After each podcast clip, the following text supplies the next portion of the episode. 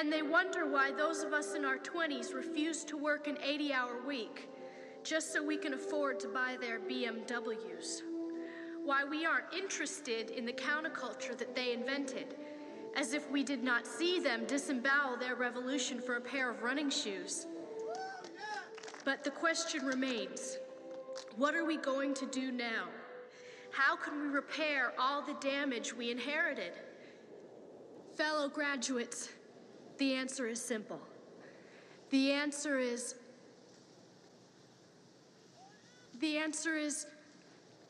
I don't know.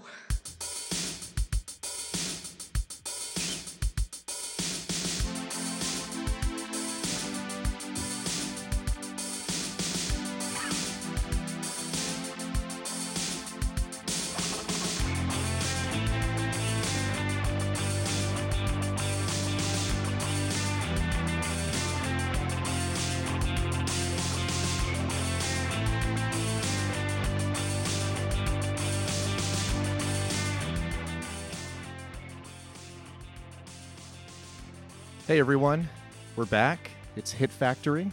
Aaron's here. Carly's here. And we have a very exciting guest joining us today. She is a reporting fellow at the Type Media Center and author of an excellent new book called Work Won't Love You Back, How Devotion to Our Jobs Keeps Us Exploited, Exhausted, and Alone. We are pleased to welcome Sarah Jaffe to the show. Sarah, thanks so much for being here. Hi, thanks for having me. And today we are talking about a seminal work of 90s slacker culture. So seminal. The best. It is Reality Bites, directed by Ben Stiller and starring some of your 90s faves, I'm sure. Ethan Hawke, Winona Ryder, Jeanine Garofalo, Steve Zahn. This is just chock full of great 90s actors, still working today, all of them. Mm-hmm. Just, yeah, I just love all of them. Yeah, it's like the second Brat Pack. these God, people. It really is, isn't it? It mm-hmm. is. But Sarah, I guess to get started, I am curious because this was a film that you suggested that we discuss. It was, yeah. I want to know about your history with Reality Bites, where you were when you first came to it, and maybe how you've evolved in terms of your perception of the film upon the most recent watch. So my first memory of this movie actually is I grew up outside of Boston, and my friends and I had these little notebooks that we would pass around and do like pages in each other's notebooks.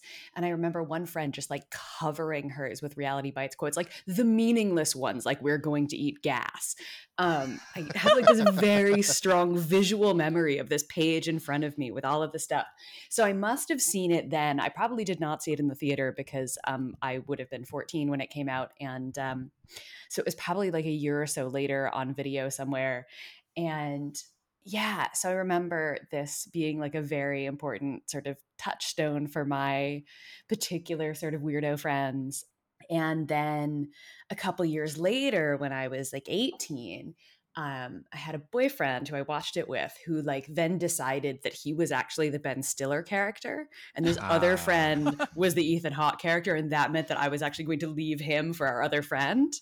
Scandal. It was a very complicated relationship.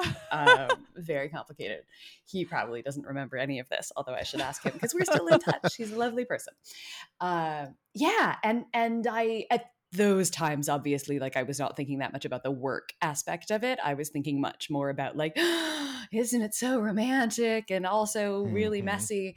And I'm sure I've watched it in between like being 18 and being 41, but then like thinking about it when you guys reached out to me about doing the podcast and you asked about, what was it, Office Space, which I just don't have any relationship to. So I was like, yeah, I mean, I could probably watch that and talk about it. But like, if you haven't done this or this, like, I actually feel like those are really movies about work and about our relationship to like caring about work that is sort of much closer to what I was writing about in Work Won't Love You Back, which is like this sort of draw of creative labor and finding your purpose in your job and all of this stuff.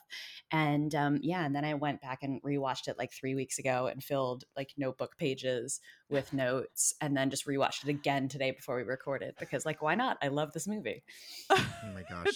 so perfect for putting this conversation. Not just for your book, but also like given the sort of arc of neoliberalism since the movie first came onto the scene. I think that's one of the reasons we love talking about films of the 90s, because there's so much like foundational architecture that you can find in them. And then when you revisit them, you know, in the late stages of capitalism circa 2020, 2021, it's like they have that much more potency. And I definitely felt that with this film when I came back to it. Yeah. Oh, now I really just want to make like an arc of films of neoliberalism with like, you know, obviously 9 to 5 as like early Reaganism, right? And then moving on through the 80s and the 90s and then to like now where like the movies are just, well, I mean, the movies are all Marvel movies, but the ones those are actually also movies about work, which is another topic. But they are definitely workplace films as well. That's my hot take on Marvel movies. But right, you see this tension right between like the sort of quintessential 90s slacker character Ethan Hawke and the sort of Jeanine Garofalo, who's like the kooky girl who like has the boring retail job. That is sort of looked down upon, even though she's actually like the stable person holding this friend group of neurotics together. And then we never find out what, oh my God, I'm blanking on his name. Steve Zahn's character. What is his name? Michael. Sammy. No. Yes. No, just kidding. We never find out what Sammy does. Does Sammy have a job? It's an interesting question. I don't know. Yeah. We know that he's gay. Independently wealthy. We know that he's gay and we know that he's celibate. We know that he doesn't live in the house, but he's always there.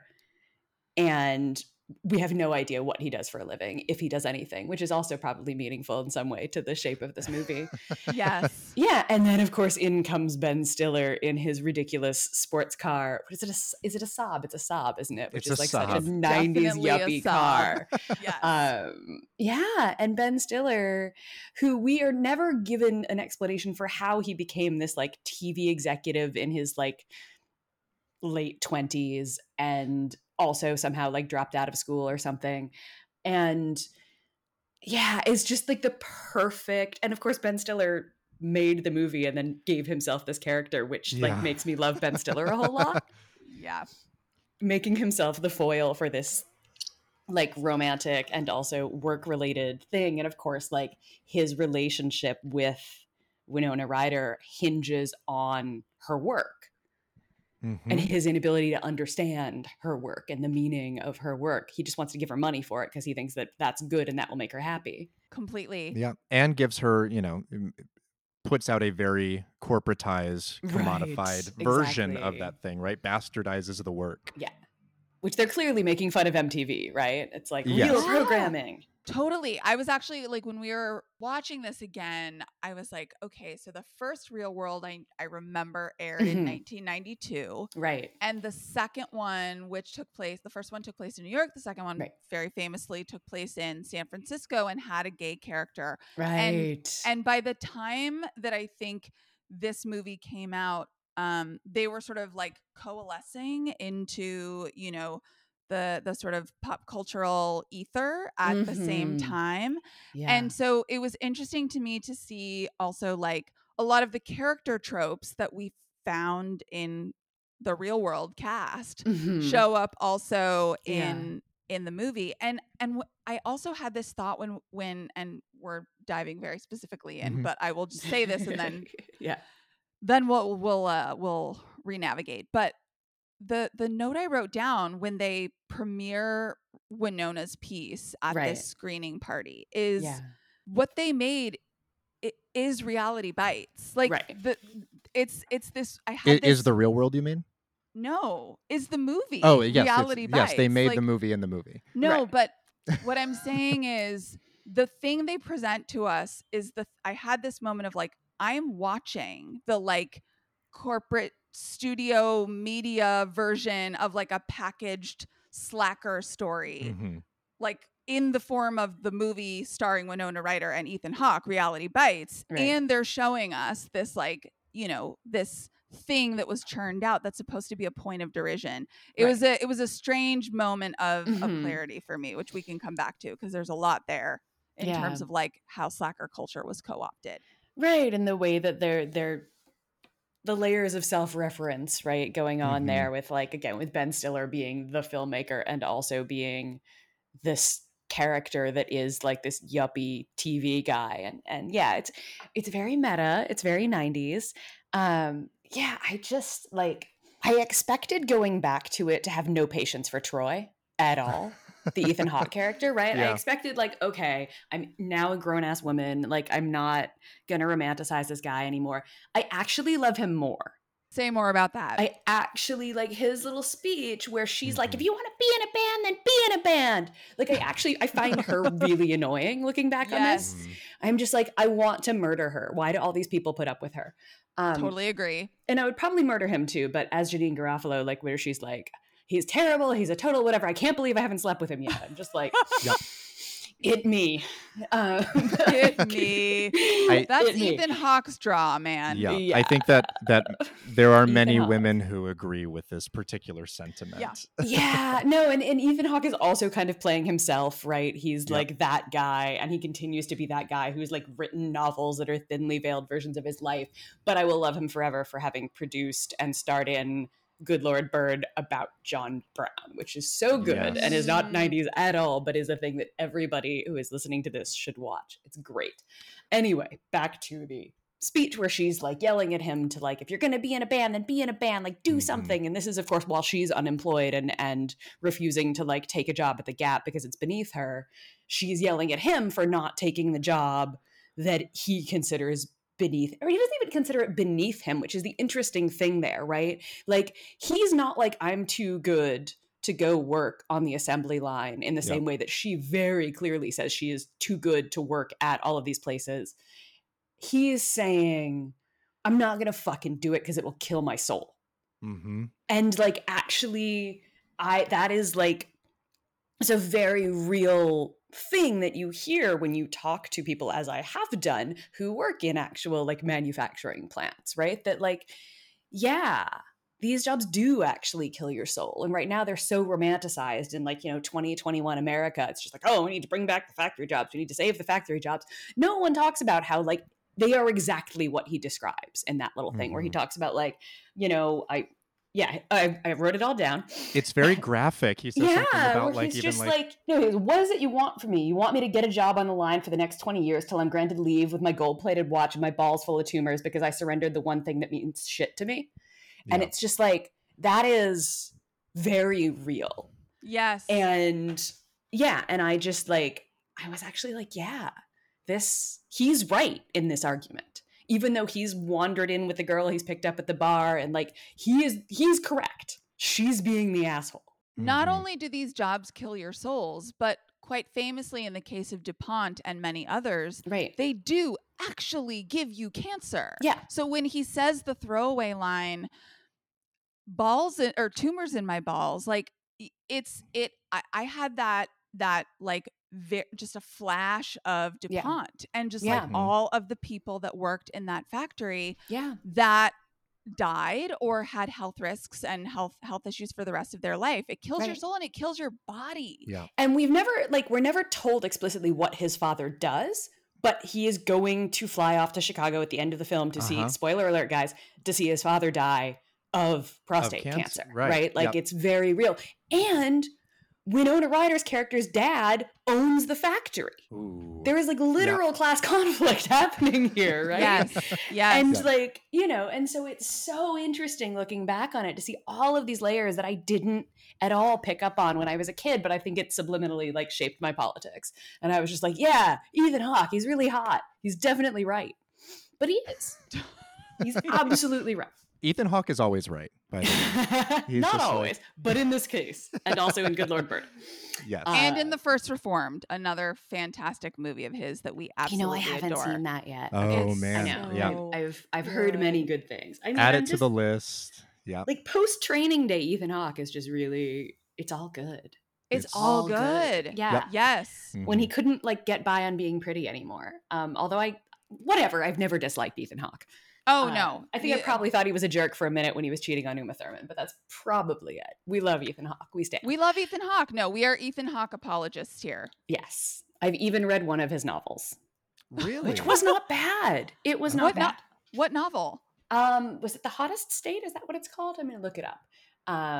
Because he's written two. Also, a couple of my favorite movies are the Before Sunrise trilogy. Mm-hmm. So yeah, directed by, of course, Richard Linklater. Yep. We just did Slacker on the show and spent an entire 2 hours talking about Richard Linklater and his sort of situation, his situating himself in that particular ilk of 90s Gen Xers. Yeah. It was The Hottest State. That is the name of the novel. All right. And yeah, I don't actually remember that much about it, but I did read it at some point. I don't own it. I took it out of the library.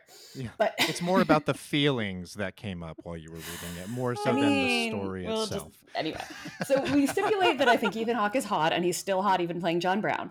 But it's really interesting, right, to just think about and when you end up with these movies, with these rom-coms, which I guess is kind of a rom-dramedy, but whatever, at the end of it you sort of catch yourself thinking, what actually happens to these characters? Do they stay together? Mm-hmm. Do they get jobs?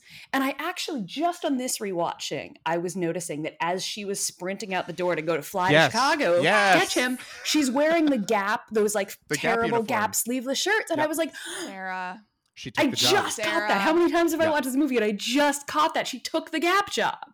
I had the same moment of epiphany. Again, also a person who has seen this movie several times over the course of my life. Never noticed that. And it is explicit. It is explicit. She is literally in the same uniform as Jeanine Garofalo's character. And those hideous shirts, right? You remember those hideous shirts. God. Oh, I had them. Hideous shirtless, sleeveless button-downs. They were the worst thing. Unbutton the bottom two buttons, tie the front in a little knot, call it a day. Oh God, the sleeveless, it's so unflattering on everyone, even skinny ass Winona Ryder. Yes. But it's right. Exactly. I cannot believe that I just noticed that today. And it's So so I have no idea what they do for a living, but I kind of do maybe they do stay together. Well, the conversation about, so I was screaming in the kitchen at Aaron about this because I was they clearly shot a scene wherein her character arc resolves in this way, right? Where she swallows her pride. Yeah. She does this thing that her parents sort of caustically advise her to do, which is another thing that Jeanine Garofalo says, right? That Jeanine Garofalo says, and she clearly takes the job, right? Right. And that's her character arc resolution. They purposefully omit that scene, and my hypothesis to Aaron was that it did not conform to their nonconformist view of her to say she does take this corporate retail job where it's beneath her and whatever. We're supposed to really believe in this artist type of the 90s that could live off of doing something authentic and air and coffee and shop fumes. Don't forget and a big gulp. 44 ounces. Literally, they're making out clutching their big gulps. I was like, if this is not 90s so consumerism in a nutshell, just sex and soda. But I totally remember those days of being a bit younger than them. I remember being in high school, but getting the big gulp and having the big gulp for a lot of the day. So yeah, that's real. It's just, I love that because now I just want to know, she's clearly working at the Gap and working on her film in her own time. And maybe eventually she submits it to some film festival because that's, of course, what that character would end up doing. Mm-hmm. I just want to write the sequel now. Ben Stiller, what's up? I think you got to do it, Sarah. Oh, I know. I'm just will a magazine pay me to interview Ben Stiller about this movie? They 1,000% will. How many years on? Which magazine do I pitch this to? I really want to have this conversation because I want to know exactly if all of them actually filmed that scene, if it was in the script, or if they just did that for nerds like us to finally catch on our 100th viewing of the film. I am positive they filmed it. I am positive it was a part of her character's arc and they omitted it potentially for some editing reasons, but the film is also edited very strangely, so I don't even think that's really it. Yeah, there are definitely weird continuity bits, when she comes when Michael comes in to take her to the premiere and Troy is sitting on I'm switching to character names here, but Ethan Hawke is sitting on the couch, even though they've just had a big fight and there was no reason why he would be back in the house. Yes. But he's there. And it's just yes. like, yeah. It's just, why are you here? I mean, I like that you're here because I like this confrontation. And obviously he has to be here when she comes back brokenhearted so they can have their big whatever. But like, it is funny, right? Because you're just like, wait a minute. There has been nothing in between her screaming at him to get a job totally. And that he's going to end up a loser like his dad. And mm-hmm. now he's just back on the couch. No, he's just hanging out. There's a lot of these. And, you know, yeah. to offer maybe some light onto this. So the film itself was written by a young woman named Helen Childress. Helen Childress, if you're out there, I also want to talk to you. She, you know, here's the funny thing about it is she kind of disappeared from Hollywood for a little while. She has a couple of screenwriting credits on various sitcoms, dramas. She has 5 credits to her name on this sitcom dramedy, whatever it is, called Good Girls, the one that has Christina Hendricks. Oh, yeah. On it at the moment. Oh, interesting. So she's like back again. Around. Yeah, and I think that she's either, you know, on this writing staff, or she might even be like leading the writing, the writer's room on I'm this particular. I'm writing this down because I'm gonna go look her up and be like, so. But this is a new development as of like 2020. So she is working again. But when she wrote the script, she was a young woman in her early 20s writing. She was Lelena. Yes, she was Lelena. She was, and they, you know, they always say like, don't write yourself into your screenplay, but she did not follow that advice and wrote. Of course not. Who doesn't? Wrote it right. It's made an entire career for Lena Dunham. Absolutely. It totally has. And wrote a whole bunch of her friends into this screenplay. Yeah. And you can tell there's some authenticity here, but initially I guess the film was intended to be more of an ensemble kind of drama, comedy kind of thing with much deeper textures and storylines for each of for the we Vicky would find character, out what Sammy does for a living. We would find out what Sammy does for a living. Yes. And interesting to note too that, and I don't know how if you all already knew this and I was just the odd man out here, but the film is not Reality Bites like Reality Sucks. The film is Reality Bites like bites of reality. Oh, yeah. I did not know that. It works both ways. It's a double entendre, I guess. But the way it was initially intended was to be bites of reality, like sound bites. Yeah. I just shocked Carly. Well, but so now I'm thinking, and I'm curious as to what your perspective on this is, Sarah, given that you have known that. Is that reality bites as in it sucks and it's hard and it hurts? Yeah.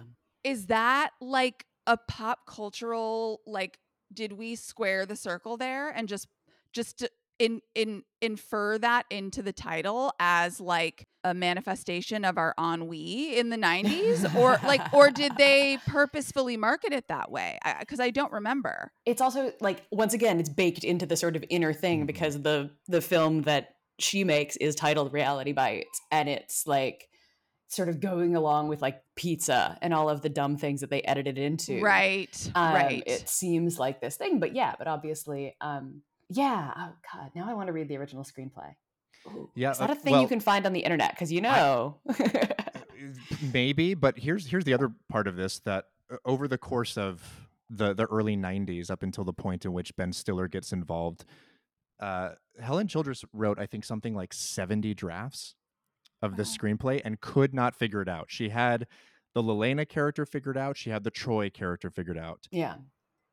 That makes sense to me, I guess, you know, if she is in fact kind of writing it sort of metatextually as like herself and this idolized version of the man that she's going to fall in love with. But Ben Stiller comes in and starts to help her flesh out some of the other characters. They write the script. Where did you find all this?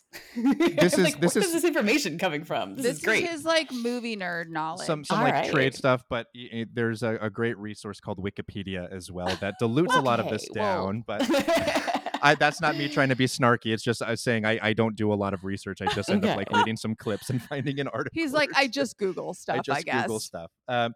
But you know the point that you're making, Carly, about the show in the movie being the sort of like metatextual reference point for the movie itself.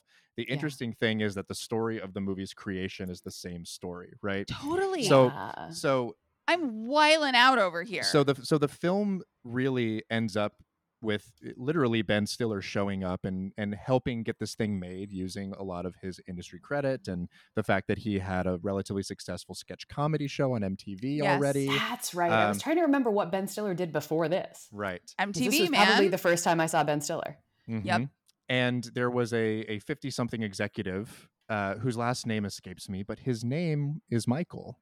Who was the producer of the film alongside Danny DeVito, oddly enough, is an executive producer. God bless Danny DeVito, man. Yeah. And so the film comes to fruition in a very different version eventually as a byproduct of a lot of studio intervention, as a byproduct of Ben Stiller coming aboard and taking the reins and trying to shape the movie into something that spoke to him. And a lot of it gets cut out, right? Yeah. There's also some production hell stuff where the studio initially like wrote it off as like a loss on their expenses and their tax filing, so it kind of fell into what's called like a turnaround.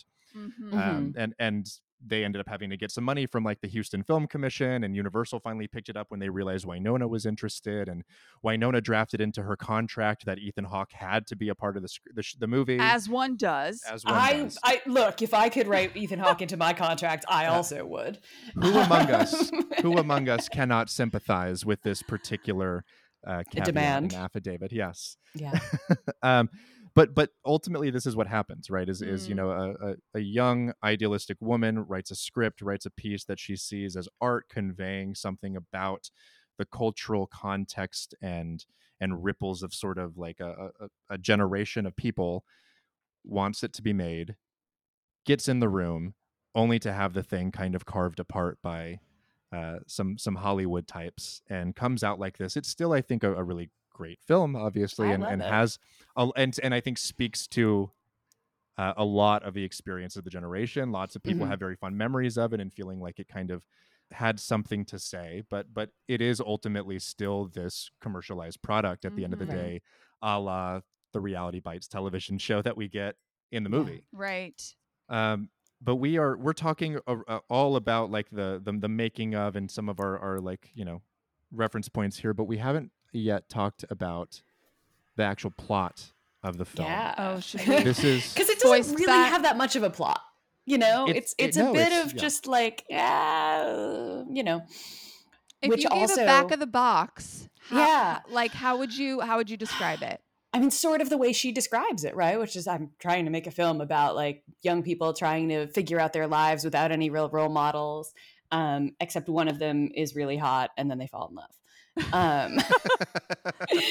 That little asterisk. I mean, it's a move. The way I would have described it when I was 14 is it's this woman falling in love with her best friend, and it's like, oh, the star-crossed whatever, and I would have totally taken that line on it then, right? And now I look back on it, and I'm just like, this is a movie about the transition to the labor of love as an ethos, and it's already crumbling. Yes. Like, it's a movie about the cracks in that, made 20 something years before, you know, I wrote this book and people actually took it seriously. Like, that's actually what I think it's about. And the tension between this couple that falls in love messily is class, right? Like, ultimately, she is the child of a factory owner who believes that she should have the job that she dreams of because she dreams of it. And he is a working class guy who like realizes that even if he gets his philosophy degree, he's reading like Being in Time in the coffee shop, for God's sake. Of course he is. Bless. And, you know, but even if he gets his philosophy degree, what's he going to do? What does a guy like that do with a philosophy degree, right? Like become a high school teacher, maybe, right? Like that's just... Yeah. And so all of these things that I would not have described it as back then, and the film company, you know, Universal certainly wouldn't have described it as, but actually I think that's what it's about. And yeah, I mean, I just sort of love like, again, like tracing these patterns of like, how are these people relating to the question of like, what are you going to be when you grow up? And you know, Lelena is the only one who has a trajectory, and the movie is about her trajectory falling apart. You know, it's like she is the valedictorian and she's got this job and she's going to be on her way upward, except like the boss at the TV show where she works, like, has no interest in her documentary. My favorite scene possibly in the movie is where she sabotages her boss writing on his cue cards, because he like sort of, and this is one of the better set up things actually in the movie, is like this asshole boss just definitely like pays no attention to anything and just demands that she like hand him pre-written questions so that he doesn't have to think.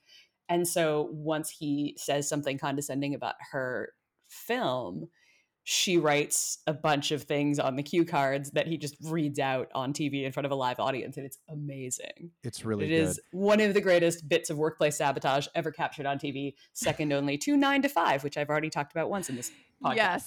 We'll go for 3. If you can get one more 9 to 5 reference. Working class hero. Yeah, exactly. Although I'm still mad at her about her Super Bowl commercial. We get mad at a lot of prominent people for their Super Bowl commercials. Yeah, we had an entire 30-minute rant on that Bruce Springsteen ad this last year. I'm mad at Bruce for doing a podcast with Obama, so that's there's a lot of betrayal happening. Don't worry, they're gonna make a book of it now. So I find it interesting though that you bring up the sabotage moment, because it does demonstrate something that the movie argues that I had some issue with, because I feel like there are some sort of racialized views that this perspective that I'm about to say is leaving out. But nonetheless, what the movie argues ostensibly is that these corporate squares, right? These yuppies are brainless, mindless dolts, and that the real sort of true intellect and authenticity is found in these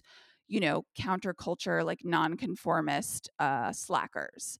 It sort of takes this view of intellect and inverts something that we see with the knowledge economy, which was painting a very different story, that the technocracy, the sort of corporate leaders of industry and the future of our world, that they contain all the creativity and innovative, capacity. Right. So I found that interesting, because that I felt like is very much situated in the subjective perspective of the Troy character, right? That he does actually believe that these corporate squares are the mindless dolts that run the world. He literally says to Michael, there's an IQ prerequisite, right? Yeah, and I think I read that now as class rage, right? That we don't know, as I mentioned earlier, how Michael got to be this TV executive, but it clearly wasn't meritocratic in any way. His dad was probably the 50-something executive who handed it on down to his kid, right? In your face TV just feels like something that somebody's dumb kid would start, right? Yes. And it's just clearly, right? And so reading it now as this guy who we're going to assume is the kid of a factory worker who got cancer from working on the line is aware that this isn't going to let him in, no matter how much Heidegger he reads. Right. No matter how much Hegel, no matter how much whatever it is that he reads, it doesn't matter. That's not going to be the ticket upwards. And this is sort of how I felt. And I, graduated from college almost a decade after these people did. But these fake people, it's a movie. But I graduated from college. They're real. Right. I finished college in 2002 with an English degree, with also sort of class muddled parents. Definitely not having a here's your greased trajectory into a career. I dicked around for 5 years, then went to grad school, finally got into journalism, and finally at age 41, maybe someday I'll be able to buy an apartment. I can relate that. Yeah, that I think it's less that the real intellect is going to be found by being a slacker, and more just you're not going to get into these places by being smart. I think that's really the case that it actually ends up making. Yep. Because the tension between Troy and Elena, it doesn't really ever get entirely resolved. And now that we've noticed that she's wearing the Gap clothes, I feel like that bit of tension is interesting. But we don't actually see which one is going to win that argument, right? The one that they will intensely keep having, because like it's not a winnable argument. Yes. You know, because she still has privilege that he doesn't. She can still call her dad to get a job interview for him, and she still has her dad's gas card, which is another favorite thing about the movie, when she just starts living off of her dad's gas card. Yes. Because her parents won't lend her money when she gets fired from the job for sabotaging her evil boss. So yeah, I mean, I love the gas card bit. It's a wonderfully sort of made montage scene, right? Mm-hmm. Maybe this is the place to talk about the cinematography, because that's one of the bits where you do see Sun, where she's like in sunglasses at the gas pump, true. Like yes. looking very cute while, you know, getting people to like let her pay for their gas on the gas card so that she can take their cash. Right. It was a great scam. It's a great. It scam. Reminded me actually of the Cindy. Oh no, I can't remember her name. The famous supermodel of the '90s with the beauty mark. Cindy Crawford. It reminded me of the Cindy Crawford Coke commercial, where she's at the gas station and she's in jeans yes. and a t-shirt, and she's kind of like, you know, like pumping, and she's just hanging out. And I found so many moments like that in the movie where. And you mentioned this offhand, and I think is a really interesting detail, that despite these people being intensely anti-consumerist, intensely anti-corporate, that they are completely identified with products and like slogans and like cultural markers and TV and media. Yeah. Yeah. And it's an interesting sort of it's an interesting kind of aesthetic choice to see a lot of that show up in the movie itself. Yeah. I mean, Troy, I want to buy the world a Coke. Yeah, and they're sort of they're playing with it all the time. It's singing the Schoolhouse Rock songs. Like there's all sorts of little bits of things embedded in there. Lelaina even says at one point something like, I'm bursting with fruit flavor, or one of the characters does. So, Troy says it. Of course Troy does. That's right. And it's right. Like, this guy who's carrying Being in Time in the coffee shop is also quoting these commercials, and that feels very 90s to me. Yep. The way that sort of all of these things were stewing around in your brain as like all of these different bites of reality. There we go. That like, that make up sort of identities, you know, that would like, this was peak being. So I'm thinking of Anne Elizabeth Moore's book Unmarketable right now, which is about like that sort of period of like guerrilla marketing and all of that junk, where like the attempt to make these brands cool was to make people like the real world version of these characters identify with these things. And what year was that book? The book was like the mid to late 2000s, but like it's describing this sort of phenomenon over like the previous 20 years, basically. And Naomi Klein's No Logo, of course. The way that, that like the way we got to talking about capitalism by the end of the 90s was to talk about corporations and brands. And we were talking about Nike and sweatshops, right? There was the Students Against Sweatshops occupation on my campus when I was in college. You couldn't say capitalism, but you could talk about like advertising, and you could sort of critique the way these things were all shoved down your throat a million times a day.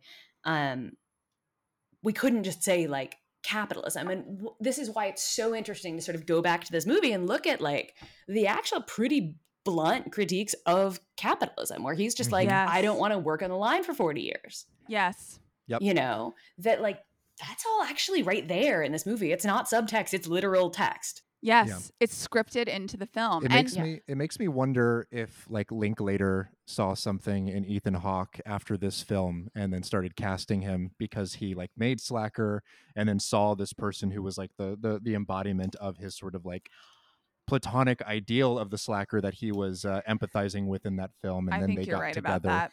But, I mean, I know that they have because I have gone down the rabbit hole of the Before Sunrise movies, because I love those so much. Julie Delpy and Ethan Hawke are the sorry Winona. I love Julie Delpy more. But the sort of relationship that like Richard Linklater and Ethan Hawke have, that like they keep making those installments of that film series over decades, which I just love. That's great. And that's sort of the model for what he ends up doing with Boyhood, right? Boyhood. Which is like following this literal child, which I've not actually seen. Should I? I haven't either. Okay. You've seen it, Carly, right? I've seen it. I saw it in theaters, which I think was probably the wrong context, actually, to see that movie. Yeah. And I saw it when I was like, you know, whenever it came out. Like I did not, my cerebrum was still quite smooth, I think. I didn't really like understand what I was watching. But now I think formally there's a lot of really interesting stuff that we actually talked about when we came back to Slacker that Linklater has been sort of asking us for decades, which is like, what is real and what is artifice anyway, right? Yeah. Particularly when you're going to see a film. So if for no other reason, I would say watch it for that question. Yeah. I mean, I'm generally a fan. I think he's an interesting, you know, for a white guy. And I mean, as you alluded to earlier, like Reality Bites is like the whitest movie on the planet. I think there's one person of color who like crosses the screen. It's so white, and it's in Houston. Yeah. Yep. Like, hi, how did you find a Houston with no black people in it? With movies, no Latinos in it? Like, nothing. Hollywood. Thanks yeah, Hollywood. It's just a lot. But okay, so that, would have complicated some of these discourses about class, but all of these movies are just like, we can't tackle race and class at the same time because that would be just like way too complicated, even though that's how most people live their lives. Yeah. Anyway. Well, and this kind of brings up a thing that I think Carly and I were talking about off air, which is, you know, the idea, this ideal of the slacker and its relationship as sort of like an idolized entity, something to sort of aspire to, this kind of countercultural maven of sorts, and putting that alongside the manufactured concept of the welfare queen, you know, of like the of the lazy black, specifically black woman who refuses to work, right? Yeah. And and those two things just juxtaposed, I think, is welfare reform was 96. This movie was 94. If you had Ethan Hawke's lines coming out of the mouth of even a black man, but definitely a black woman, that would have been totally different. We should note that I am speaking in front of my George Michael tea towel, and George Michael back in the 80s was writing songs about quitting your job to go on the dole because George Michael is the best. So Wham rap, kids, go back and listen to it. It's, despite it being Wham rap, it is kind of wonderful, and George Michael is the best. It slaps. It slaps, and it is this slacker ethos before the 90s, right? Which is like, it's that sort of midpoint between punk and grunge, I guess. Yes. Yeah. Although the Reality Bites soundtrack is actually pretty grunge free. Yeah. There's a lot of asynchronous music happening. It's pretty clean. And this is actually maybe a moment. I want to draw a bead on this really quickly. I don't need either of you to remark upon this, but I just noticed this as we were watching. By like the third time, I was like disassociating. So, so the film starts with Rock and Roll Part 2 with the Gary Glitter track. Many of us know the history of Gary Glitter. He's not a good guy. He, you know, had some involvement with some children in a very inappropriate manner. He's serving a jail sentence for like 15 years, whatever. But then also the song they dance to at the gas station is My Sharona, which is written by Doug Feiger, of the Knack. And the song was written when he was like in his late 20s about like a 15-year-old fan of the band that he was obsessed with. And then also, like at the end here, not at the end, like the midpoint of the movie, when she sabotages her job, John Mahoney's character, the thing that she puts on his card that gets the gas from the audience is him saying, "I've always had an affinity for young girls." Very young girls, yeah. And I was like, what is going on with this movie that this keeps coming up? And granted, you know, some of that's hindsight. We didn't really know these things about Gary Glitter in 1994, but I was like, what is happening? Yeah, it's interesting, right? Because like the iconic song of this movie was the Lisa Loeb song. It was kind of Lisa Loeb's one really, really big hit. And like, it's been in my head for the last 3 weeks since I watched it. And I did like listen to the soundtrack a few times through. There's obviously Peter Frampton, which is like an interesting choice for the Michael character to love. And the U2 song, the like melodramatic whatever, is U2's All I Want Is You, which I gotta say also, despite like Bono just being insufferable at this point, like I do love that song, and it does have like a Pavlovian response in me where it just like makes me miss like being 18 and being in love. And Yeah. But the rabbit hole I actually went down after watching it was Juliana Hatfield, who is great. Yeah. Mm-hmm. And then that led me, thank you, Spotify, to the wonders of basically all of those like early 90s girl, like rock bands, right? So mm-hmm. Belly and the Breeders and like yes, Juliana Hatfield and all of that. And it's like a very, it's like the alter ego to grunge, right? Was this mm-hmm. like kind of femme, but still rock. Veruca Salt. There's so many of these bands that I loved when I was that age, like so much. And I mean, I loved Kurt Cobain as much as the next 14-year-old girl, but like that, yeah, that the echoes of that in this movie are really interesting because like you would think that it would be like Singles. Is that a one you've done yet? No, but I was just going to bring that up. Another particularly 90s slacker movie, right? And very grunge heavy as very well. Very grunge. Yeah, well, exactly. It takes place in Seattle. It's in Seattle, and it's right. like yes. the whole thing is, this sort of the air of this movie is interestingly sort of light on this major culture. Again, came out in 1994, the year Kurt Cobain died. Like, yep, you know that Troy listens to Nirvana. Because his band is like a Nirvana ripoff, and that's the only bit of it in there that like Troy's band is like, which is also Ethan Hawke actually singing because of course it is. Thank you, Ethan Hawke, and actually playing guitar because of course it is. Ethan Hawke, we love you. Here's another fun through line for you. I was thinking when you mentioned this scene at the gas station that this is the first time, but not the last, that Ben Stiller stages an important scene in one of his movies around a gas station, the other one being the gas fight in Zoolander. yes. Which, if you recall, is soundtracked by Wake Me Up Before You Go by Wham. It's all coming together. Comrade George is with us always. Comrade George was actually a communist. It's great. Yes. So I was also thinking about, right after, right, like the one time that we see one of these fights between Troy and Lelaina actually get resolved is after she gets fired, right? And then she says the snotty thing to Vicky about, I'm not going to work at the Gap for God's sake. Yep. And like he, despite having every reason to be like, wow, that was a dick thing to say, then takes her on a walking tour of all of the times he's been fired and then kisses her because of course he does. Okay. But like, that bit, you know, and it's so interesting because the thing that I sort of got stuck on there is like he takes her on this tour. He's just basically trying to prove to her like how she's doing great and how highly he thinks of her. He sits down and he's telling her like, I'm going to wake up one day and I'm going to see you on TV and you're going to have forgotten all about me and you're going to be beautiful and shit and like super successful.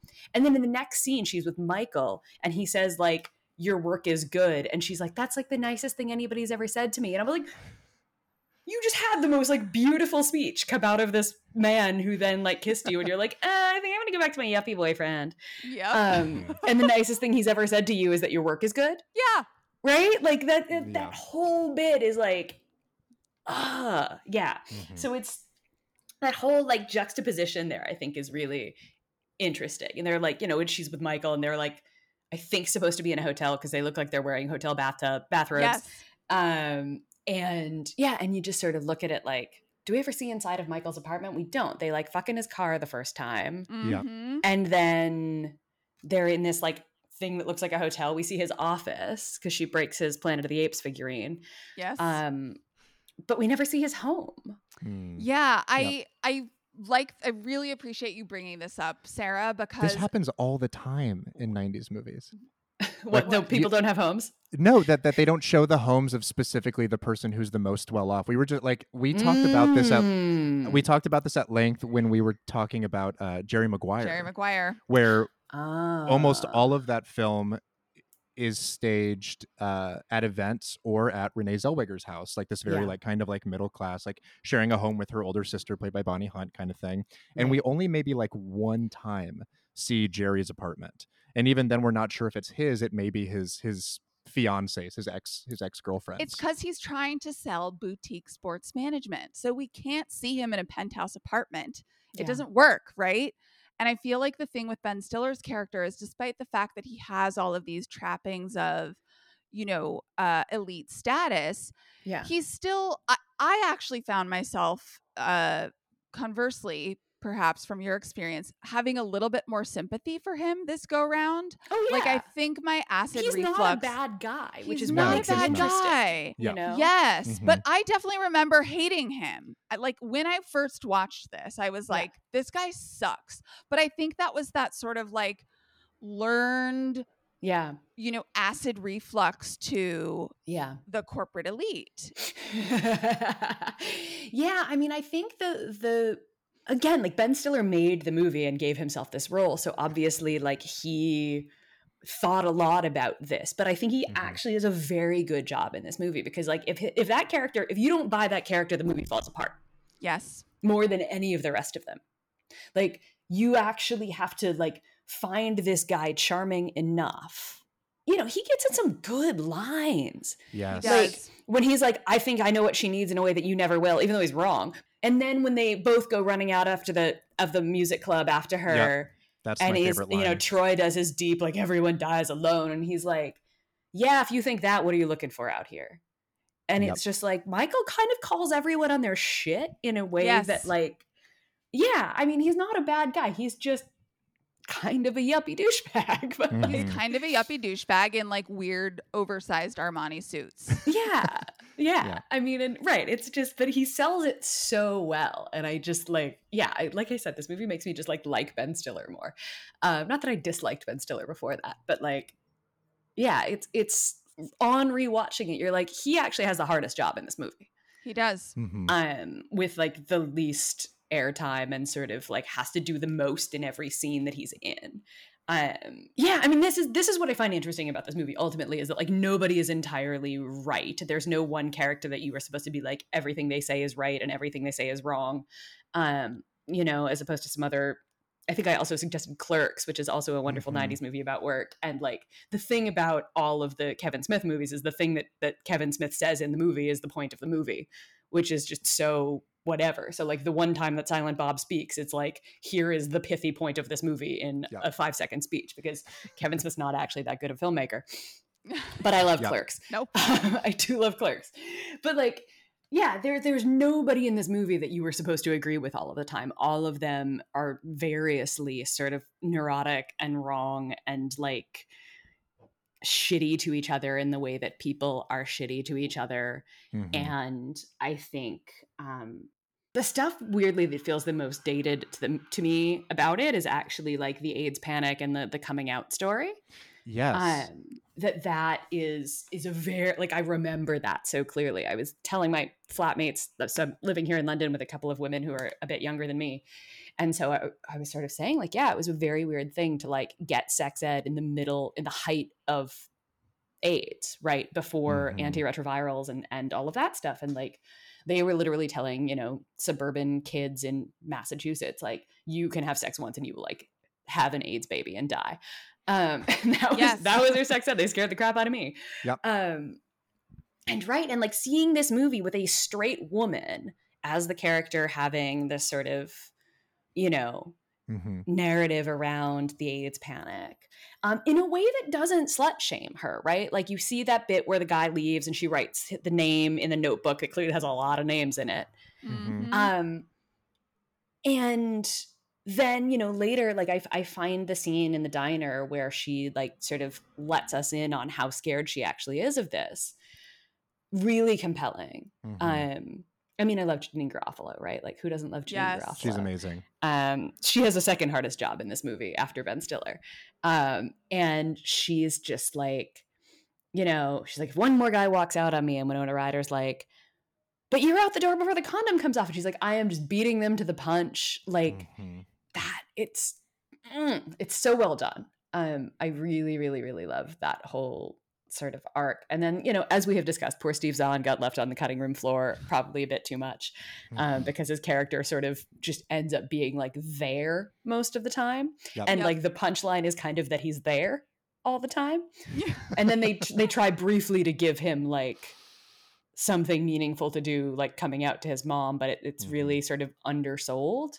Yes. Yeah. But like those bits are the things that feel very early 90s to me, right? The way that like those things are sort of played out in the film connected to all of these questions of like, what are you going to be when you grow up? You know, also, are you going to grow up? Well, this is a great chance, a great moment for us to talk about the very beginning of the film, yeah. which her valedictory speech with an unanswered question, which is just such a perfect crystallization. So yeah. So what do you make of that? Because we were going sort of all over the place when we were talking about it. I would love to hear your thoughts. Oh God, I love it because it's exactly right. Like I was saying, like the trajectory of this film is that like Lelena has her whole life figured out, all the questions answered, she knows what she's going to do, and then it blows up in her face.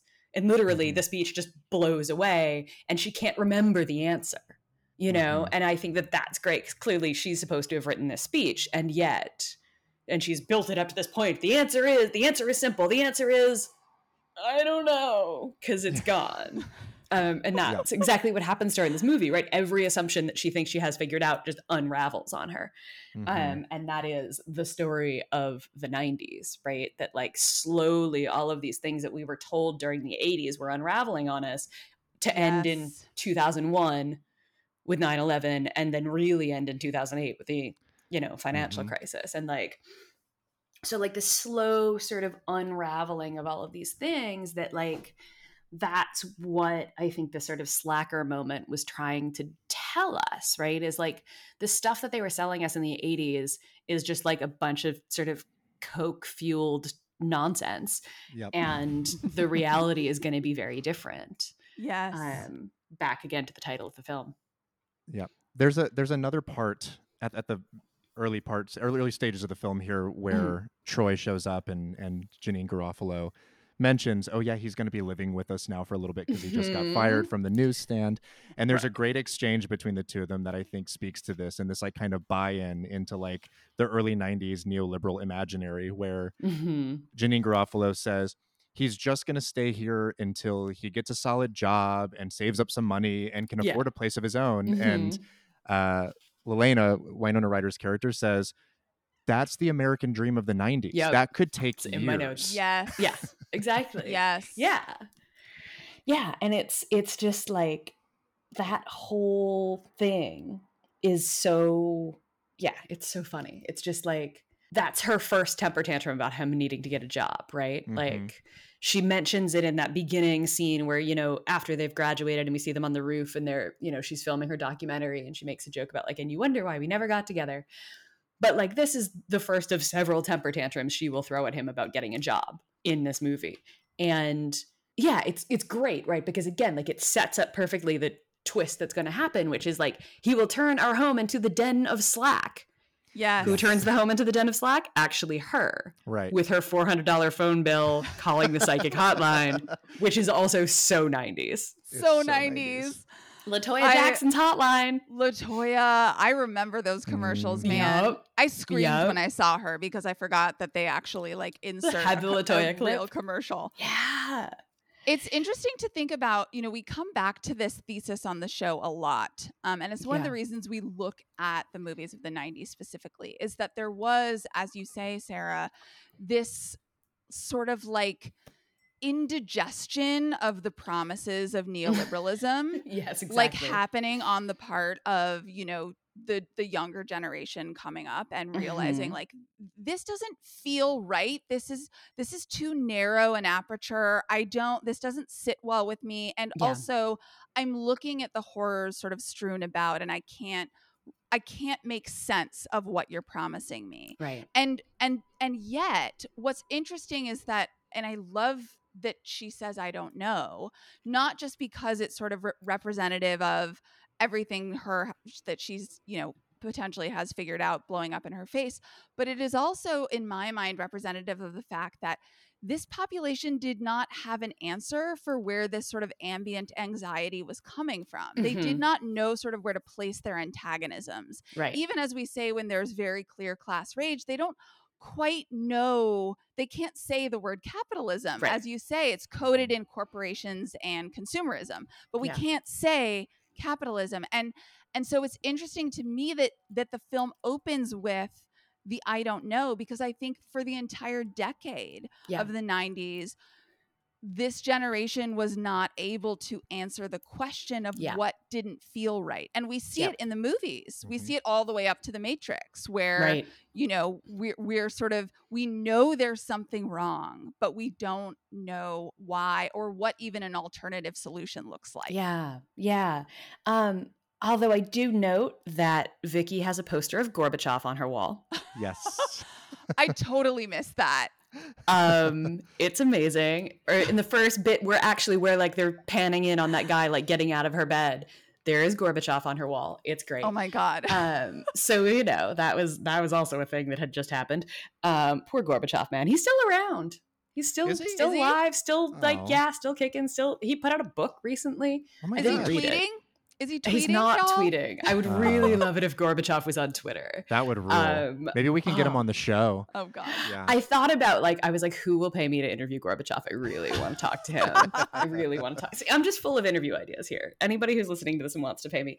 So here's the thing though, that like, so I mentioned at the beginning, right, that this is like this already the sort of failures of the labor of love. Mm-hmm. And there's at least two bits in the movie that I took note of where somebody basically says that they would work for free if they didn't have to. So Winona Ryder's creepy boss says, you know, I could get a bunch of people would do your job for free like that. When she screws up with the coffee the first time, when she like doesn't put the coffee there and he just like threatens to replace her. And then when they're on the date in the sob with the big gulps, and Ben Stiller is just like, yeah, I would like work if I didn't have to. And like, I don't really want like a big house. I just want like a nice house. And I'm not really that into cars.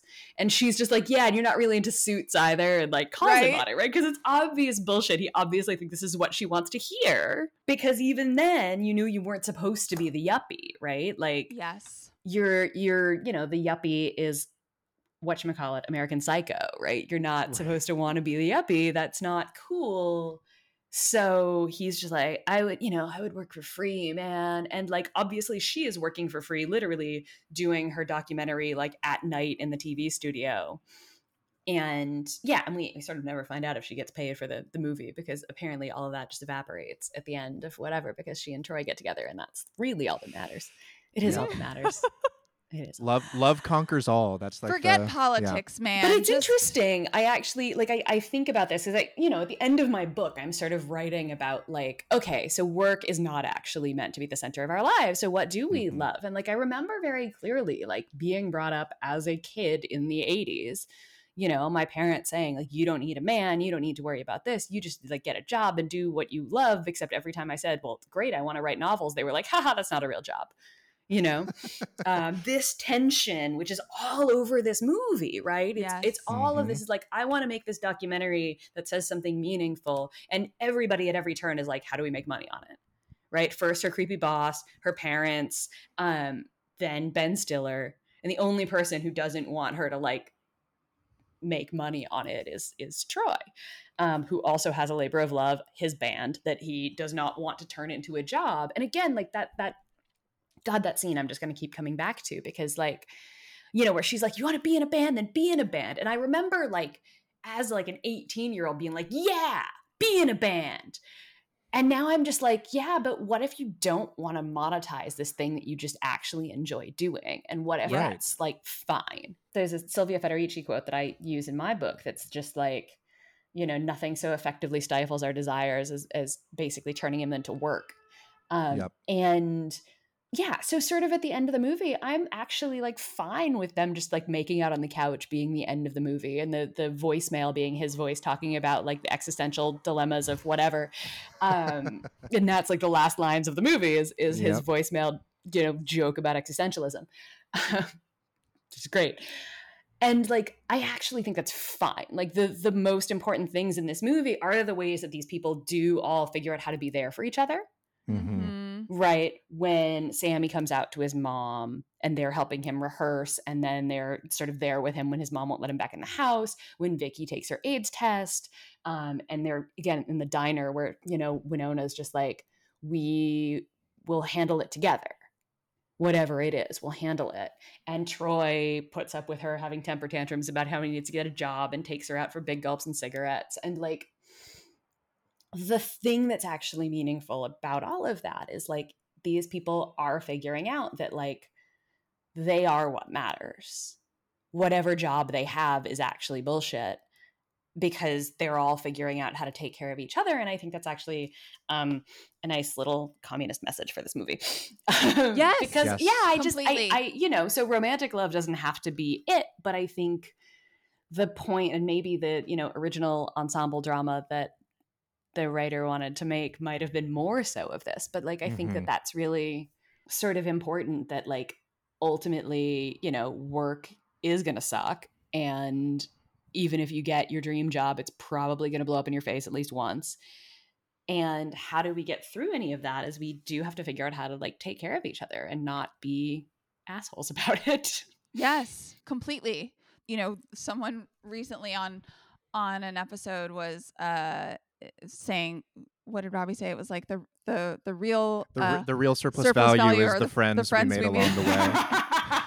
I love that. Was that the Slacker episode? I'm gonna have. Yeah, it was. Oh, but it is. Listen to it. Okay. It is this message of you know, to your point. I'm actually sort of rethinking now my statement about that. It doesn't really offer an alternative solution. It does, as you say, really show us the value in community and the value in sort of like our interconnectedness. Yeah. And that not only that has value, but that is also what allows us to cope, as you say, that allows us to sort of deal with the alienation and the violence of the system. Yeah. I mean, the, you don't know what she needs bit. Right. And, like, they're sort of arguing about what she needs. And it's like, well, it turns out that Michael really doesn't know what she needs because he thinks what she needs is, you know, pizza or whatever it is that's edited into her movie, right? Right. And money and those things, right? And it's so funny because even when he's trying to apologize, he sort of doesn't know what he did wrong, right? Yep. And so he's just like, I'll get them to take the pizza bit out. And she's just like, you know, like, what? That's like, yeah. And so, you know, it's right, like the bit about the, you know, when she and Troy are on that walk and he's like, you know, you and me and $5, and it's, you know, a couple of cigarettes and a coffee or big gulp, whatever. Mm-hmm. And that is, like, the choice that actually matters at the end of the day. Yeah, I guess it's interesting because, right, when I was, like, a teenager watching this, I would have been like, oh, the love story is so amazing. And looking back on it, like, I'm still a sucker for that, absolutely. But, like, you know, I went through a period of being, like, you know, girl bossy kind of like, oh, these romantic movies, whatever, blah. And then, like, I actually come back to them now and I'm just like, this is actually, like, much more profound. Like, I really do love the Richard Linklater Before Sunrise movies because they're just about humans talking to each other. And like, that sounds like it could be incredibly boring. And it's the most amazing thing in the world because you're just watching these two incredible actors, like, yeah. Anyway, we're talking about Reality Bites here, but but we're gonna have you back on for the. Before I know. Movies. I was gonna say, I'm like, I'm thinking of all these movies we need to talk to you about. Before Sunrise, Before Sunset, which is the best one, and Before Midnight. But yeah, the way that ultimately that the only answer that these movies have, Singles too, right at the end, the last scene is like in the elevator, and he says "bless you" and she sneezes. And that's a whole thing that's been built up if you haven't watched Singles. But, like, those bits, I actually, looking back on them, I really, really love. But there is an added layer here, Sarah, of the fact that this choice to sort of situate yourself and orient your energy and sort of emotional capacity into this community of people and into your, you know, romantic and relationship connections, even that is, like, not really a choice that people are afforded anymore. Like, we were talking recently about, like, how the ability to be a slacker is something that, like, really only existed for a short moment in history, in sort of the nascent stages of neoliberalism. And that now even this choice to opt out, if you are, you know, someone like a Troy, right? Yeah. Like, he is not... the people that are opting out are people that have tech trust jobs funds. And like trust funds and right. And that, like, a person like Troy cannot even really survive anymore. Yeah, no, the minimum wage erosion is real, right? That, like, what is God, I should have looked this up. What was the buying power of the minimum wage in, like, 1994? Whatever, the point being, the minimum wage is eroded like crazy. And like you could at some point, not to mention housing costs have gone through the roof in a lot of places. I don't know Houston off the top of my head, but like you can't live in anywhere basically in the US on a minimum wage job and like rent an apartment. That's just not a thing. Yep. And that's real. The minimum wage hasn't gone up in quite a long time.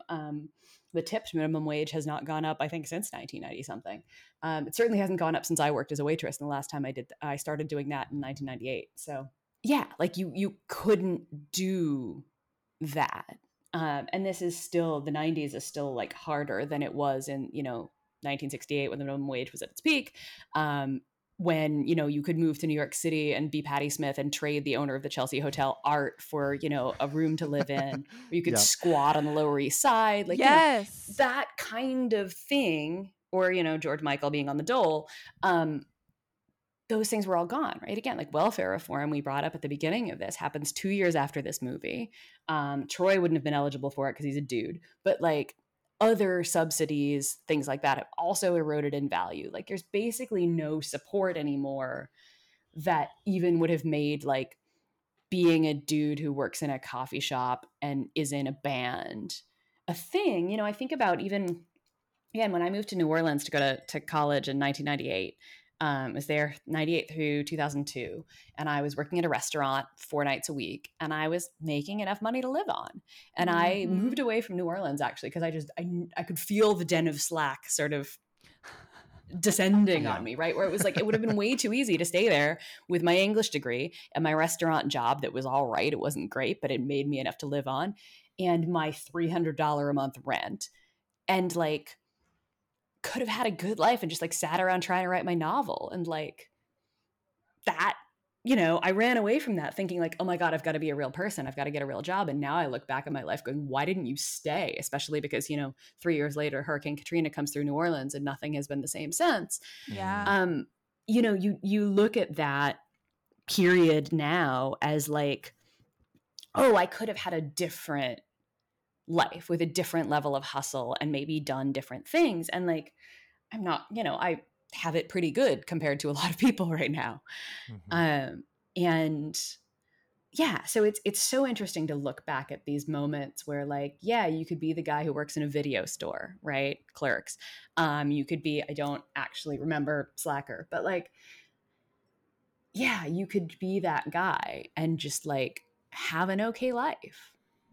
And along with that, too, along with the minimum wage, sort of material erosion is, and this is something you talk about in your book, is the sort of social status erosion of these service industry jobs and the way that as they have proliferated and women have become, sort of the fill-ins as industry jobs have left, courtesy of NAFTA and a whole bunch of other things.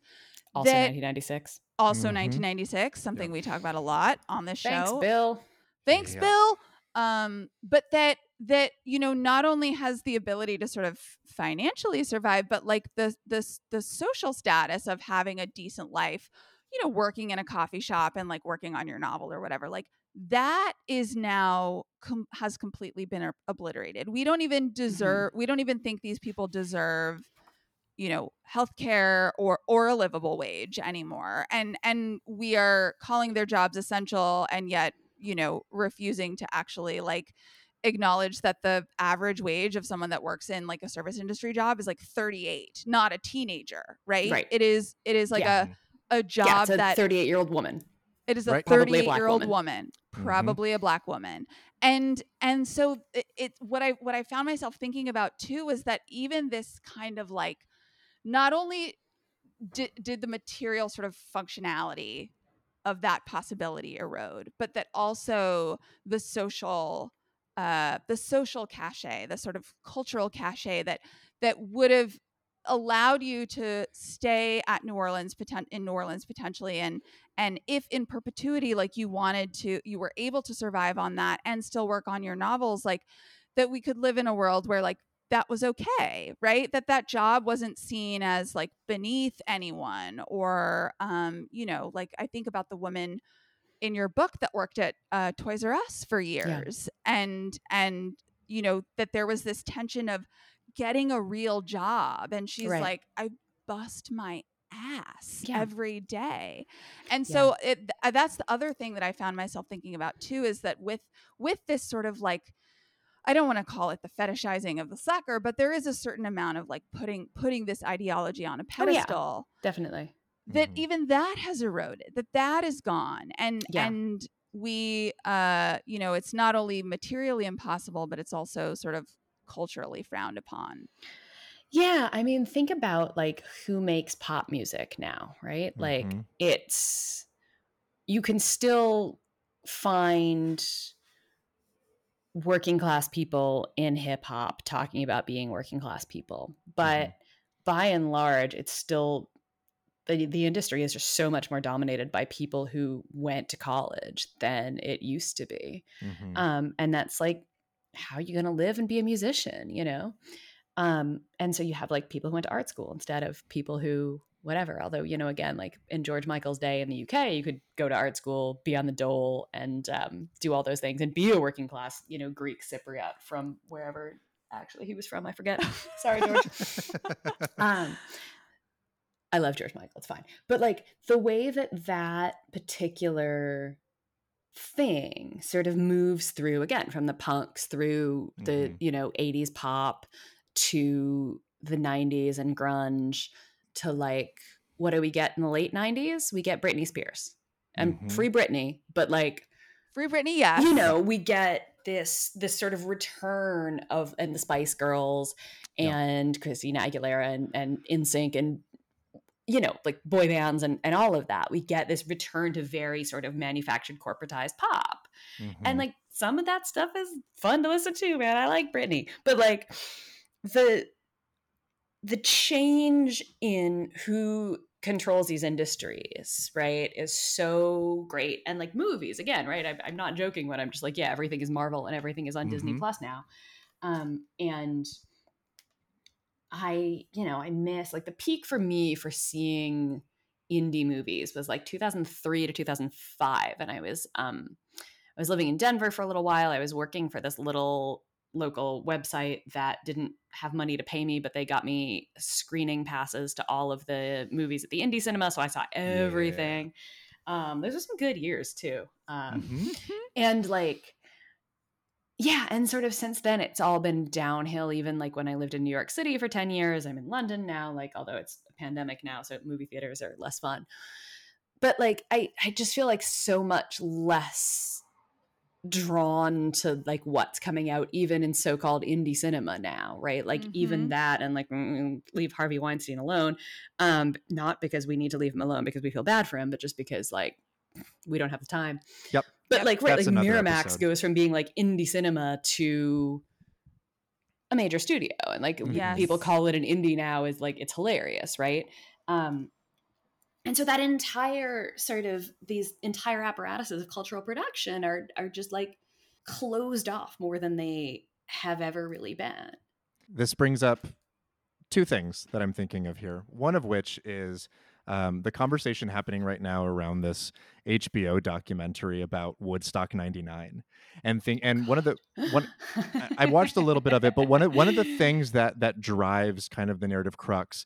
I will say this about it: it flattens a lot of the class politics, a lot of the idea of like the social ennui, and a lot of the yeah. damage of like the '90s bleeding into the early aughts. In favor yeah. of something that is like a much more cultural kind of like wedge between more corporatized pop music. It even sort of serves almost as like an infomercial for Coachella by the end of it.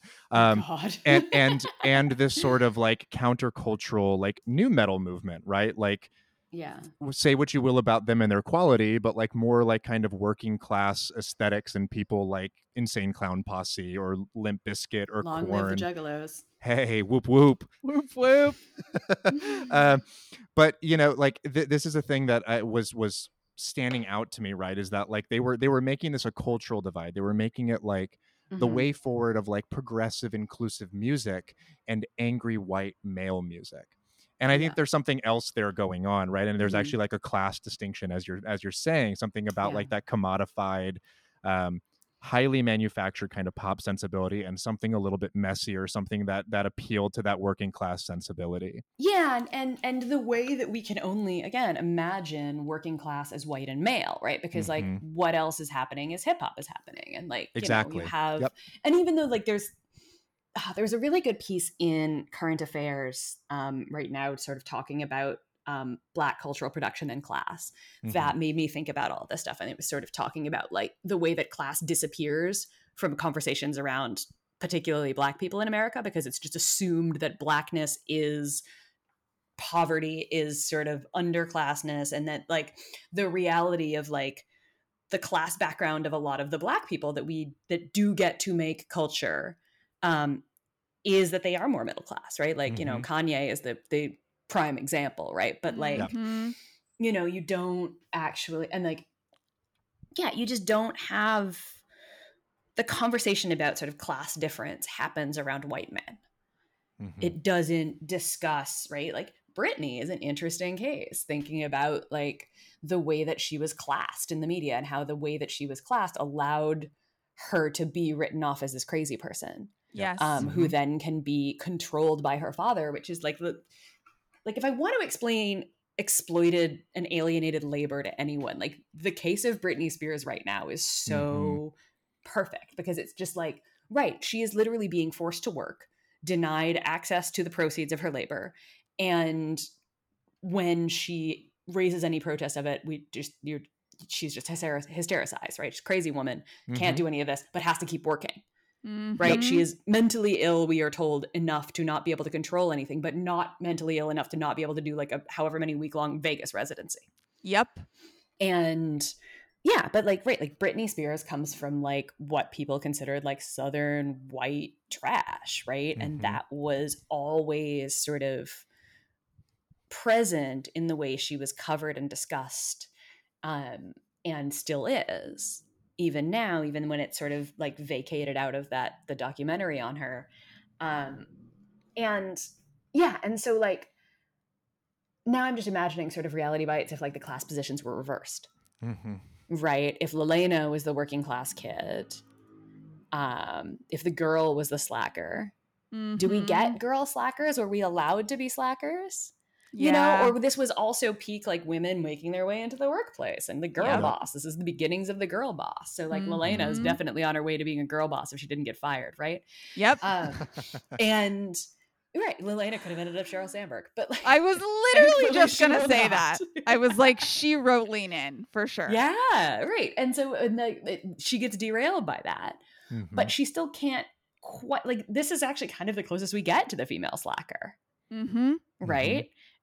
Yep. And it is sustained by her dad's gas card, yep. and like the narrative of her film is sort of always there, that like there is this project that she's working on that is going to like come to fruition at some point, and therefore mm-hmm. will be right. She is the be in a band, except uh-huh. make a movie.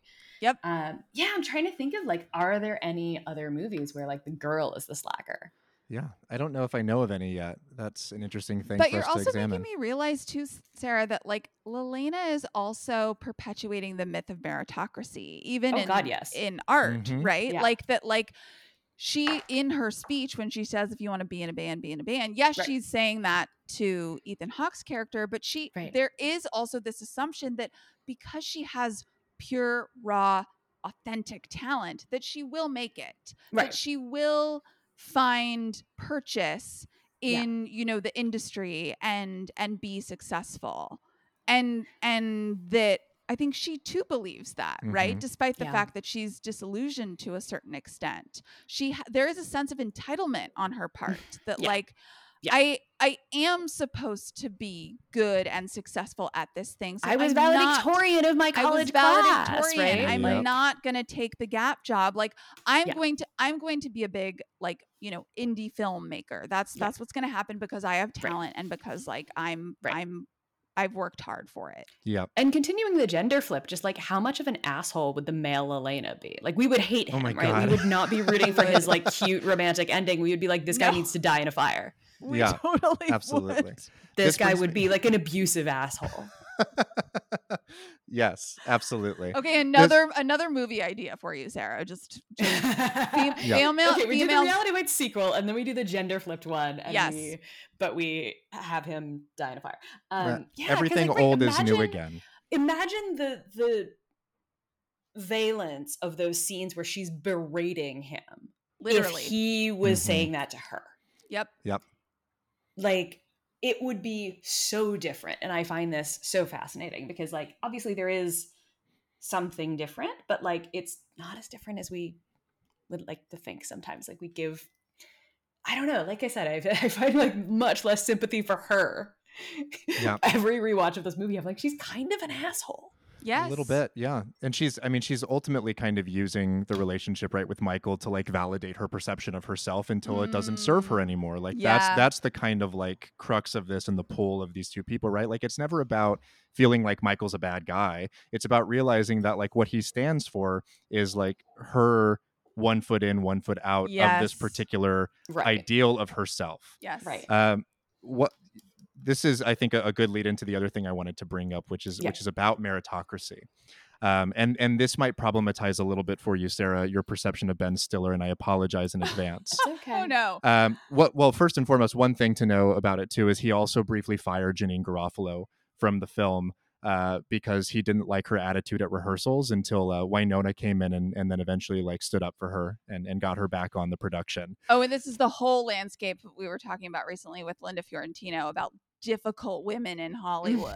Yeah. And which, funnily enough, Jeanine Garofalo was the first pick for Linda Fiorentino's character in Men in Black. That's and Will Smith has gone on record as saying, I wish I picked her instead. He probably would not have been happy with that either. Nothing means anything. Whatever. Time is a flat circle. Yeah. But the thing I want to bring up here is that there was an internet exchange this week between Ben Stiller and Franklin Leonard, the founder of The Blacklist, which is a screenwriting resource that is... It's been around for a while now, several decades, I think, at least. But it kind of became this sort of internet platform in which emerging screenwriters submitted their scripts, could pay to host them, could pay for, like, industry people to read them and rate them.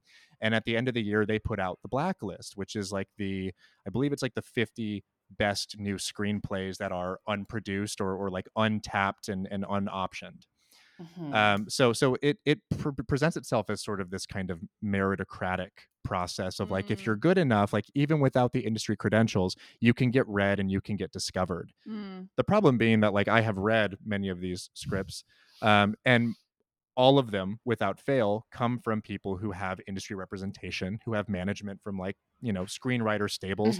And most of them are people who already have industry credibility. Like, one of the top 10 a few years ago was Emerald Fennell's Promising Young Woman, which we know, like, she is not exactly an industry outsider. She had a lot of connection. She had a lot of independent wealth. She's an Oxford grad, and she was executive producing Killing Eve alongside Phoebe Waller-Bridges. So like, these people aren't really, like, outsiders. You know, up and coming emerging artists by any means. There was a post, a lot of trade publications like Deadline and Hollywood Reporter reported on this new short film being directed by Destry Spielberg, Steven Spielberg's daughter, right? Written by Owen King, Stephen King's son. God. And starring... right? Yes, exactly. And starring Hopper Penn, Sean Penn's son. Wait, he named his kid Hopper? His son's name is Hopper. Yeah. That's terrible. Yeah. Sorry, Dennis Hopper, but that's awful. He's a big fan of Kevin Spacey's character in A Bug's Life. Oh, my God. So Franklin Leonard, the founder of The Blacklist, kind of made, like, a snarky tweet about this and said, oh, Hollywood's a meritocracy, right? And who should get in his mentions besides one Ben Stiller? Ben Stiller. Okay. Who we should note is the son of Ann Murla and Jerry Stiller, two very well-known, very prominent and prolific performers in Hollywood and on the stage. His mom is in the movie. His mother is in this movie. Yes. She briefly shows up. But Ben Stiller basically says, like, you know, people who are working and creating all have their own path and you should just be wishing them the best. Mm. And Franklin Leonard kind of responds and says, I do, you know, without fail, but we can't keep perpetuating this myth of Hollywood as a meritocracy when we see stuff like this, especially when it's a short film that somehow warranted trade reporting, despite the fact that like this kind of thing wouldn't normally be reported on. And Ben Stiller's responses are peak, like neoliberal, peak capitalist realism, I think here. And he says, would just they have come out of the mouth of Michael? They would have maybe come out of the mouth of Michael. They would have. And he says, just speaking from experience, and I don't know any of them, I would bet that they have all faced challenges different than those with no access to the industry. Showbiz, as we all know, is pretty rough and ultimately is a meritocracy. Thanks, Franklin Leonard says, nope, I doubt that. I don't believe you. And, you know, there's no diversity here as well. Like, we have to talk about the fact that, like, the C-suite of Hollywood is something that is, like, less diverse than, like, the Trump cabinet. And Ben Stiller's final response here is a good one, where he says, 100% agree with you. Diversity is a much bigger issue, no question. And I see your point. Access is access. So, yes, I'm saying that untalented people don't really last if they get a break because of who they are or know or are related to. And basically says that, like, listeners cannot see my face right now, but you all can. Yes, it boggles the mind a little bit. And what what he's essentially saying here is even if you have access, even if you're somebody's kid, even if you're, you know, like already in the door, you won't last long if you don't actually have talent, which we know is not the case. Michael. But I just as always happens on our show. Suits and cars, and I don't want a big house. I just want like a nice house. I would like work even if I didn't have to. Yes. Anyway, it's full circle. People were quick to point out the irony, of course, and you know, obviously there is like the fact that it's like, how do we know that any of these people are talented besides the fact that they are Stephen King and Steven Spielberg and Sean Penn's children and Ben Stiller? Right. Yeah. And, you know, it's like, Fran Lebowitz has a really great quote on it that got shared around where she was just like, everyone talks about this difference between like talent and access as it pertains to show business and Hollywood. The access is it. Like, that is all that it is. It's just about being in the door. It's just about being in the room already. That is all that any of this is. There is no talent here. You know, it's just like, or merit of that talent. Right. Anyway, as always happens on the show, like there's something that happens in real life, like in the news or you know, like on the internet, that's just like it happens right at the same time that we're talking about or homing in on famous the creations. People should not be on Twitter. It's bad. Or they should, and we should all just like spend our time deriding everything that comes out of their mouth. Fair. That about does it for everything I want to cover with the movie. But Sarah, I do want to give you an opportunity to share a little bit more about your book, its impetus, and convince those who haven't read it yet to read it, because both of us have and firmly stand in the position of you 100% should. It's terrific. Thanks. I feel like I've actually sort of plugged it in a lot of ways organically while we were talking, sort of to the point of like talking about like fidgeting about like what is my conclusion going to be in this book, because it does sort of end up coming down on the like, actually work won't love you back, but other people will. So yeah, I mean, it's a reported book on 10 different kinds of work that will not love you back, because spoiler alert, no work will love you back, and the ways that we get sold myths around this kind of work, and than the realities of that. So it's also kind of a history of neoliberalism through working class people, which sounds pretentious, but I don't care. It's true. And because I'm a girl and my book has the word love in the title, nobody thinks of it in terms of like a big political book, and everybody just asked me for like personal advice. And I was like, no, really, I'm making a political case that like neoliberalism rests on the idea that it can convince us all that we can find our meaning through wage labor. Literally how it survives. Yeah. Yeah, it compels us to do this, even as like the reality of work is that, as we've been saying this entire time, it's getting worse for pretty much everybody, unless you're Jeff Bezos.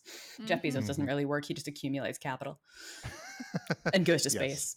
and goes to space. We had one of our last episodes was about all of this. So. No, he just sort of falls from the atmosphere on his way down. Yeah. By any means. Jeff Bezos. Jeff Bezos. The book, again, is Work Won't Love You Back, How Devotion to Our Jobs Keeps Us Exploited, Exhausted, and Alone. The movie is Reality Bites. And our guest today has been the inimitable Sarah Jaffe. Thank you so much, Sarah, for being on the show. We really, really appreciate you being here. Thank you. This was really fun. As always, you can follow us at Hit Factory Pod. That's on Instagram and Twitter. Subscribe at patreon.com/Hit Factory Pod. Shout out to our capitalist overlord, Linda, and we will see you all next time. Thanks, everyone.